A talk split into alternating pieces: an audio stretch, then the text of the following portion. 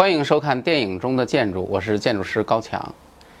今年的夏天呢是属于巴西的夏天，因为今年呢巴西又搞了一次风波不断、困难重重的奥运会。奥运会呢让巴西成为世界关注的一个焦点。而在今年八月份呢，电影院里还上演了一部电影，让大家近距离地体会了一下巴西的贫民窟的风采。这就是来自香港的电影《使徒行者》。《使徒行者》呢原来是 TVB 的一部电视剧。一四年八月开始播出之后呢，就创造了一大堆的收视神话，比如什么单日的内地网络播放量破一个亿，还有什么总的播放量超过二十四个亿，再比如什么百度的指数超过一百一十万啊等等，也是一个年度收视冠军。正所谓是风光无限。既然电视剧这么受欢迎，按照我们中国人的习惯，那不拍个电影再收点钱，岂不是很亏吗？想想现在的中国电影，就连剧情指数几乎为零的综艺节目都能翻拍电影，更别说一个原本就很丰富的电视剧了。于是，《使徒行者》就被拍出来了。演员呢更换了很多，找了一大堆的影帝视后来压场，票房还不错。而且因为票房不错，现在又延长了播放时间了。《使徒行者》这部电影基本是延续着《无间道》当初的故事特点。《无间道》呢，我们大家都很熟悉，主要表现的是卧底在警察中的黑帮和卧底在黑帮中的警察纠缠不清的故事。像这类型的电影，一般都是带有悬疑类型的警匪片儿，所以非常的吸引人。那么，《使徒行者》讲的是一个什么故事呢？古天乐是一个黑帮老大，外加兼职电脑黑客。他黑了香港警察非常脆弱的电脑系统，获得了卧底的资料和联系方式，就冒充卧底警察和佘诗曼一个曾经卧底的一个警察去联系。结果呢，被张家辉原来是古天乐的跟班，现在是古天乐的大哥发现了。鉴于张家辉的命曾经是古天乐救的，于是大家一顿嘴仗之后，考虑到兄弟间的情谊，张家辉放过了古天乐。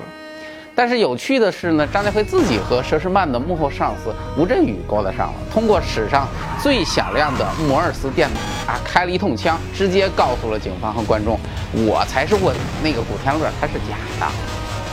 而另一边呢，毒贩集团的大老板李光洁先生让二老板安排张家辉和古天乐去巴西买毒品。结果二老板很贪心，不仅要抢毒品，还要嫁祸给张家辉。配角想要嫁祸主角，这不就是作死吗？于是张家辉联合了李光洁，杀了二老板，成功的逆袭上位。回到了香港呢，张家辉和欢喜哥、大老板一块喝酒，大老板向他们讲述自己的杀人史啊，很兴奋。大家这才知道，原来大老板就是欢喜哥的杀妻仇人。当然，实际上欢喜哥呢也是警察卧底。对了。你没听错，黑帮已经变成警察卧底的天下了。三个黑帮老大，两个都是警察，陪一个傻老大喝酒，你说这个老大还能好吗？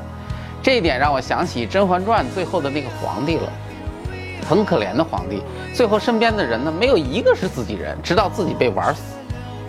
当然，李光洁大老板也不是个省油的灯，他突然决定要杀了所有人，这个很奇怪，因为大老板呢没有任何证据，就像个女人一样，凭着直觉决定宁愿错杀千人也不放走一个。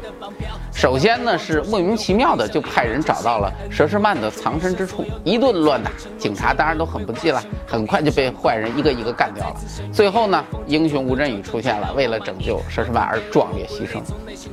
而另外呢，大老板还派了一个武林高手去杀张家辉和古天乐。正逢二位正因为警察与卧底的事情在一起玩空包弹，面对这么一个手拿小片刀的武林高手，这二位老大非常令人惊讶的：第一，没有保镖；第二，没有枪，就和街头小混混一样，一个手拿啤酒瓶，一个拽了桌布，就妄想和武林高手殊死搏斗。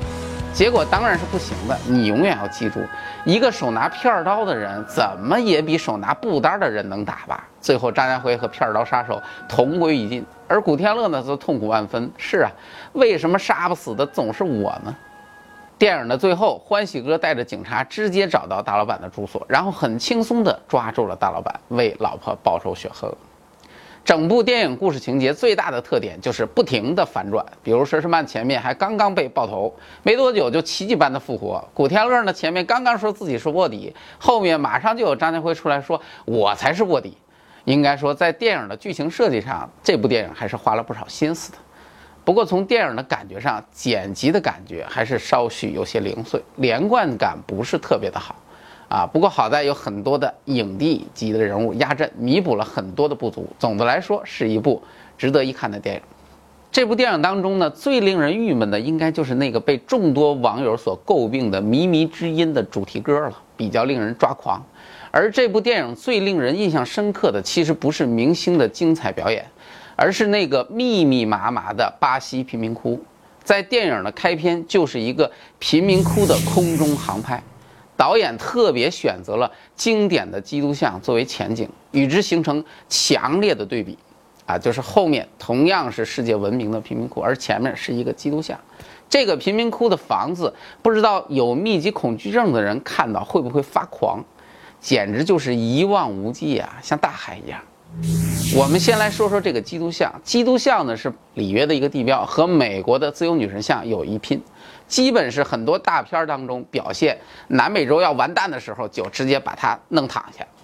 这个基督像呢是里约大主教组织建的，主要是依靠宗教的捐款。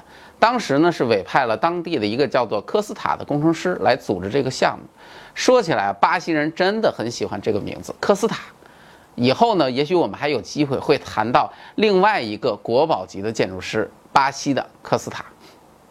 那么科斯塔呢，组织工程，首先呢，选择了艺术家奥斯瓦尔德的基督设计，放弃了原来的基督一手握着十字架啊，一手拿着地球的一个造型，而是采用了现在这个啊，直接把基督做成了一个十字架。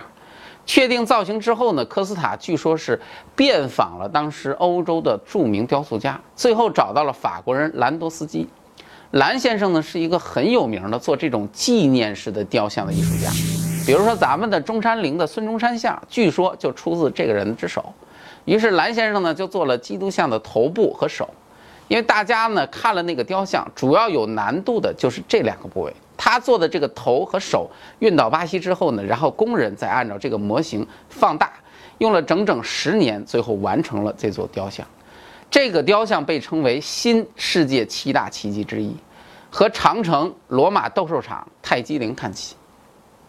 但它却是这些奇迹当中最年轻的一个奇迹。说到这里，巴西为什么要建这个基督像呢？因为在巴西，九成以上的人都信奉基督。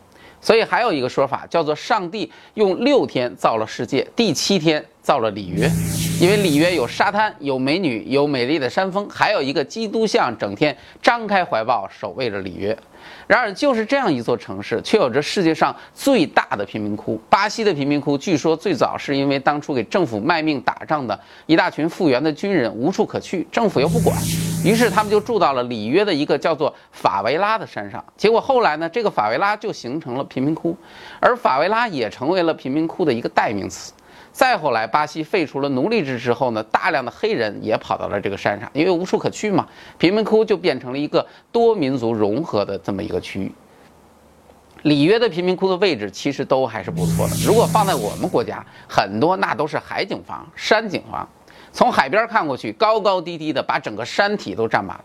巴西的贫民窟是一个看上去非常乱的地方。《使徒行者》据说是少有的真正在巴西贫民窟完成影片拍摄的电影。据说拍摄的过程当中，经常能听到真正的枪响。但是在这部电影中，贫民窟让人感觉还可以，好像和我们这边的农村也差不多，无非也就是多了几个拿着枪的农民。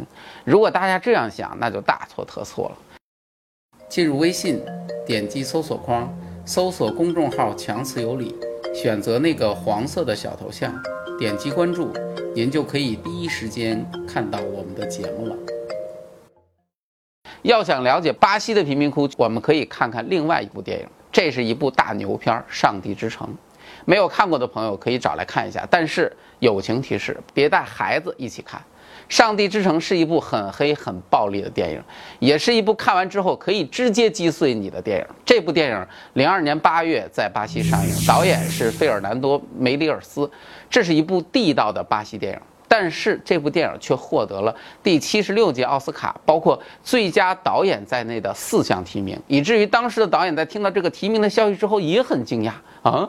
一个葡萄牙语的电影被提名为最佳改编剧本，这些奥斯卡的评委都疯了吗？不管奥斯卡的评委是不是疯了，但是这部电影的拍摄和剪辑确实令很多人震惊。这部电影所讲的故事其实非常的碎，是由很多个小故事组合而成的。但它最大的主角呢，其实是这个上帝之城，一个巴西里约的著名的贫民窟。所有的故事都在这个贫民窟里面上演。电影的开篇镜头是一个杀鸡的镜头，好像一大堆人在庆祝啊，就是杀鸡要喝酒啊，大家又唱又跳。这个时候呢，一只鸡因为被旁边的鸡被杀了，于是被吓得吓跑了。于是，一大堆人呢就开始追这只鸡。看到这里，你都不会觉得有什么，你会想啊，这是一个很喜剧的片子吧？一直到一堆小孩端着冲锋枪和警察对峙，影片开始倒叙。从贫民窟早期的黑帮三兄弟开始，你可以看到巴西的小孩可以一边踢着球，一边别着枪，见到外来的货车放下球，端着枪就冲上去抢劫。三兄弟在电影的开始好像很牛，但是很快就不行了，取而代之的是电影当中真正的老大——三兄弟的一个小弟弟。小的时候叫小豆子，一个杀人狂徒。他从很小的时候就开始杀人，长大之后杀了所有的黑帮老大，自己当上了老大，被称为小霸王。他有一个发小叫班尼，班尼是一个相对比较善良的黑社会，总是劝他你不要杀那么多的人，而且呢自己呢也慢慢把自己打扮成一个上流人士，他是一个有追求的黑帮人士。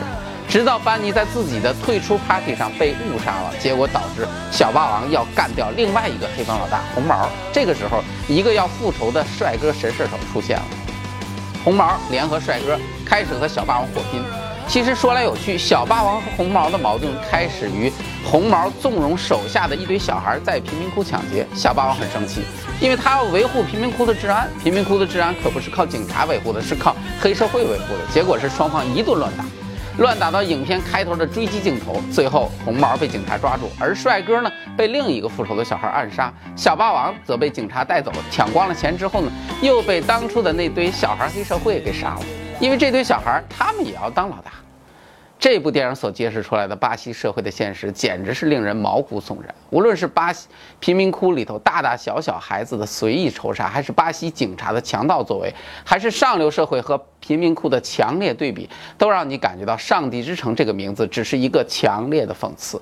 人性的恶在这部电影里被揭露的淋漓尽致。当然，最为震惊的是，这部电影表现的就是巴西贫民窟的真实。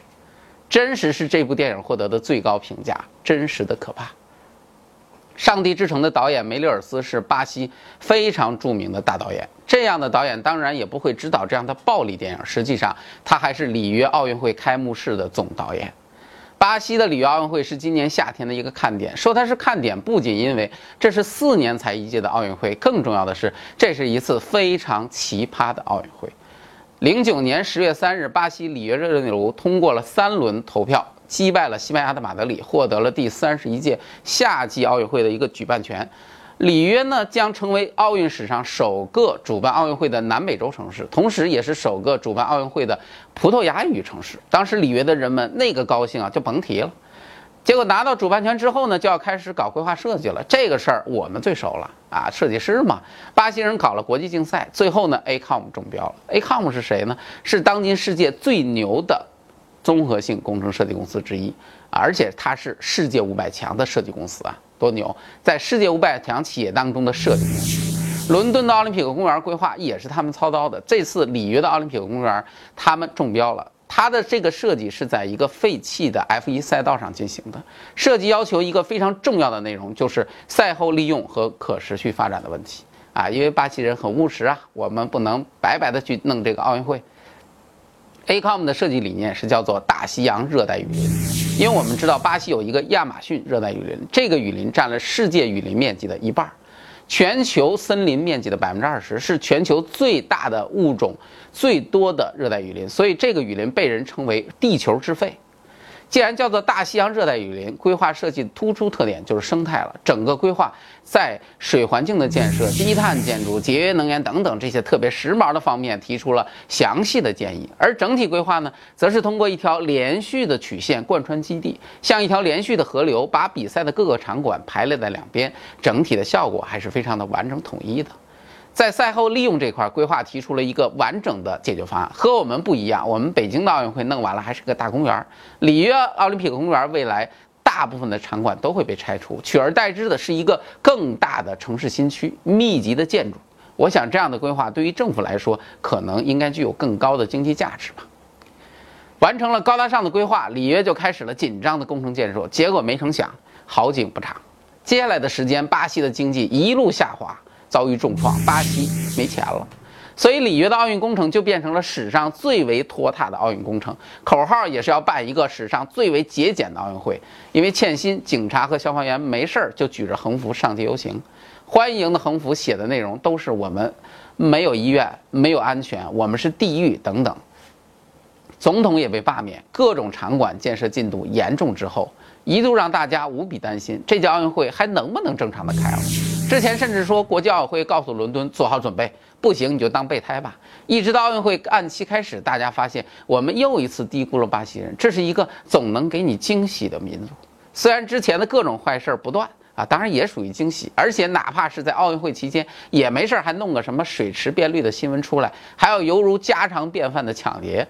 但从开幕式的意外惊艳到闭幕式的精彩表演，里约奥运就像这个城市一样，告诉每一个人：我们这儿。不仅有贫民窟，还有沙滩美女，还有先进的城市，这就是巴西，一边是地狱，一边是天堂。无论是使徒行者还是上帝之城，电影中的巴西总是不如奥运会上的巴西来的那么光鲜亮丽、性感夺目。不过，无论是哪个巴西，你会发现这个都是真实的巴西。面对着那个整天凝望着他们的基督像。他们从来不会刻意的隐瞒，直面这些残忍的真相，人们可以了解这个国家的底线所在。一味的掩盖看似能够换来人间天堂的表面，但是一旦伪装褪去，人们可能需要面对的是没有底线的明天。感谢大家关注我和我的强词有理，我的个人微信号是强 chat pub，新浪微博的名字是建筑师高强。我愿意和每一位支持我的人成为好朋友。微信关注“强词有理”公众号，您就可以第一时间看到我们的最新节目。另外，现在今日头条、优酷、搜狐等各大媒体平台，“强词有理”都已进驻，欢迎大家持续关注。